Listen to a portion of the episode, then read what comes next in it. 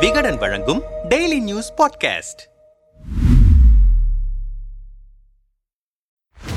அதிமுக இடத்தை பிடிப்பது அல்லது அதிமுகவின் வாக்கு வங்கியை கரைத்து தன்னை பிரதான எதிர்க்கட்சியாக்கிக் கொள்வது என்ற இலக்கோடு செயல்பட்ட பாஜகவின் முயற்சிக்கு முட்டுக்கட்டை விழுந்திருக்கிறது. இரண்டாயிரத்தி பதினாறுக்கு முன்பு வரை கழகங்கள் இல்லாத தமிழகம் என்ற கோஷத்தோடு தமிழ்நாட்டில் அரசியல் செய்த பாஜக ஜெயலலிதாவின் மறைவுக்கு பிறகு தனது கோஷத்தையே மாற்றிக்கொண்டது தமிழ்நாட்டில் இனி திமுக பாஜக இடையேதான் யுத்தம் என்று அமித்ஷாவே சொன்னார். தமிழ்நாட்டின் மிகப்பெரிய கட்சியாக இருந்த அதிமுக சசிகலா ஓபிஎஸ் எடப்பாடி டிடிவி தினகரன் என்று நான்கு துண்டுகளானது. அதன் தொடர்ச்சியாக நாங்கள் தான் பிரதான எதிர்க்கட்சி என பாஜக நிர்வாகிகள் மைக் கிடைக்கும் போதெல்லாம் சொல்ல ஆரம்பித்தார்கள். அதிமுகவுக்கு இதை உணர்த்தும் விதமாக பாஜக தலையீட்டால் சசிகலா தினகரன் ஓரங்கட்டப்பட்டு எடப்பாடி பழனிசாமியும் ஓ பன்னீர்செல்வமும் இணைக்கப்பட்டார்கள். தற்பொழுது அவர்களையும் உடைத்துவிட்டார்கள் அரசியல் ஆதாயத்துக்காக பாஜகவினர் எந்த எல்லைக்கும் போவார்கள். அதற்குள் அனைவரும் ஒன்று சேர வேண்டும். தவறினால் இரண்டாயிரத்தி இருபத்தி நான்கில் மீண்டும் அதிமுகவுக்கு ஆபத்து ஏற்படும் என எச்சரிக்கை மணி அடித்தார் விடுதலை சிறுத்தைகள் கட்சியின் தலைவர் திருமாவளவன்.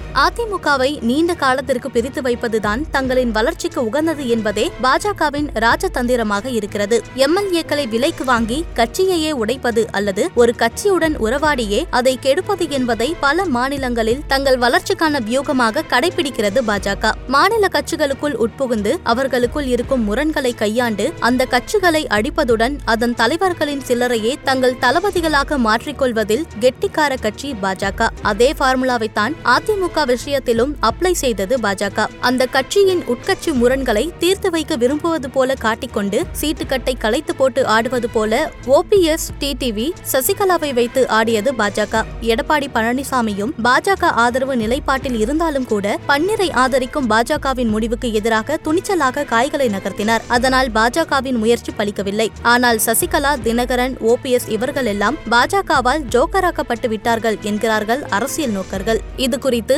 மூத்த பத்திரிகையாளர் தராசு ஷியாமிடம் கேட்டோம். பாஜக மற்ற கட்சிகளுக்குள் இருக்கும் முரண்களை பயன்படுத்துகிறது என்பதில் மாற்று கருத்து கிடையாது. அதை மூத்த நிர்வாகி பொன்னையனே சொல்லியிருக்கிறார். ஆனால் மற்ற மாநிலங்களில் கட்சிகளுக்குள் இருக்கும் முரண்களை பயன்படுத்தி எளிதில் ஆட்சியை பிடித்தது போல இங்கு செய்வதற்கு களம் அவர்களுக்கு ஏற்றதாக இல்லை. அதனால் அந்த முயற்சியில் பரிதாபமாக தோற்றியிருக்கிறது பாஜக. இங்கு நூறு வருடங்களுக்கு மேல் ஒரு சித்தாந்தம் வேரூன்றி இருக்கிறது அதை களைவது என்பது சாதாரண காரியமல்ல. திமுகவுக்கு மாற்று நாங்கள்தான் என்று சொல்லி வந்த அண்ணாமலை இந்த இடைத்தேர்தலில் போட்டியிட்டிருக்க வேண்டும். ஒரு காலத்தில் திண்டுக்கல் இடைத்தேர்தலில் ஆளுங்கட்சியை எதிர்த்து வெற்றி பெற்றுதானே அதிமுகவே அரசியல் அங்கீகாரம் பெற்றது. அந்த ரிஸ்கை எடுக்க தமிழக பாஜக தயாராக இல்லை. காரணம் தமிழ்நாட்டில் கூட்டணி இல்லாமல் எதுவும் செய்ய முடியாது. இரண்டாயிரத்தி இருபத்தி நான்கு தேர்தலுக்கு அதிமுகவின் ஆதரவு முக்கியம் என்று நினைக்கிறது பாஜக என்றார். அதிமுக முன்னாள் அமைச்சர் வைகை செல்வனிடம் கேட்டபோது எங்கள் உட்கட்சி விவகாரத்தில் பாஜக தலையிடுவதில்லை. தேர்தல் நேரங்களில் கண்ணியமான ஒரு கூட்டணி தோழமையாகத்தான் பாஜகவை பார்க்கிறோம். எங்கள் கட்சியின் குழப்பங்களை பயன்படுத்தி ஒருவேளை பாஜக எங்கள் மீது ஆதிக்கம் செலுத்தினால் ஒருபோதும் அதை அனுமதிக்க மாட்டோம். ஓபிஎஸ் இபிஎஸ் இணைப்பு என்று அவர்கள் சொல்கிற கருத்தை ஏற்றுக்கொள்கிற நிலையில் அதிமுக இல்லை. அவரவர் கட்சிக்கென்று கொள்கை நிலைப்பாடு இருக்கிறது. அதில் தெளிவாகவும் உறுதியாகவும் இருக்கிறோம் என்றார். அதிமுகவை அபகரிக்கும் முயற்சியில் பாஜக தோற்றுவிட்டதா என்று பாஜக மாநில செயலாளர் அஸ்வத்தாமனிடம் கேட்டோம். யாரையும் அழித்துதான் வளர வேண்டும் என்கிற அவசியம் பாஜகவுக்கு இல்லை. ஒவ்வொருவரும் செய்யும் தவறுக்கு பாஜகவை குறை சொல்வது எந்த விதத்தில் நியாயம்? அரசியலில் ஒரு அலையடித்தால் எல்லாம் மாறிவிடும். நாங்கள் யாரையும் நம்பி யாரையும் அழித்து சூது பண்ணிதான் வளர வேண்டும் என்கிற இடத்தில் இல்லை. எங்கள் சித்தாந்தத்தையும் கள பணியையுமே நம்புகிறோம். அதனால்தான் கடந்த எட்டு ஆண்டுகளில் தமிழ்நாடு அரசியலே பாஜக ஆதரவு பாஜக எதிர்ப்பு என்று மாறியிருக்கிறது. பாஜகவை தவிர்த்துவிட்டு அரசியல் பேச முடியாத இடத்தை நாங்கள்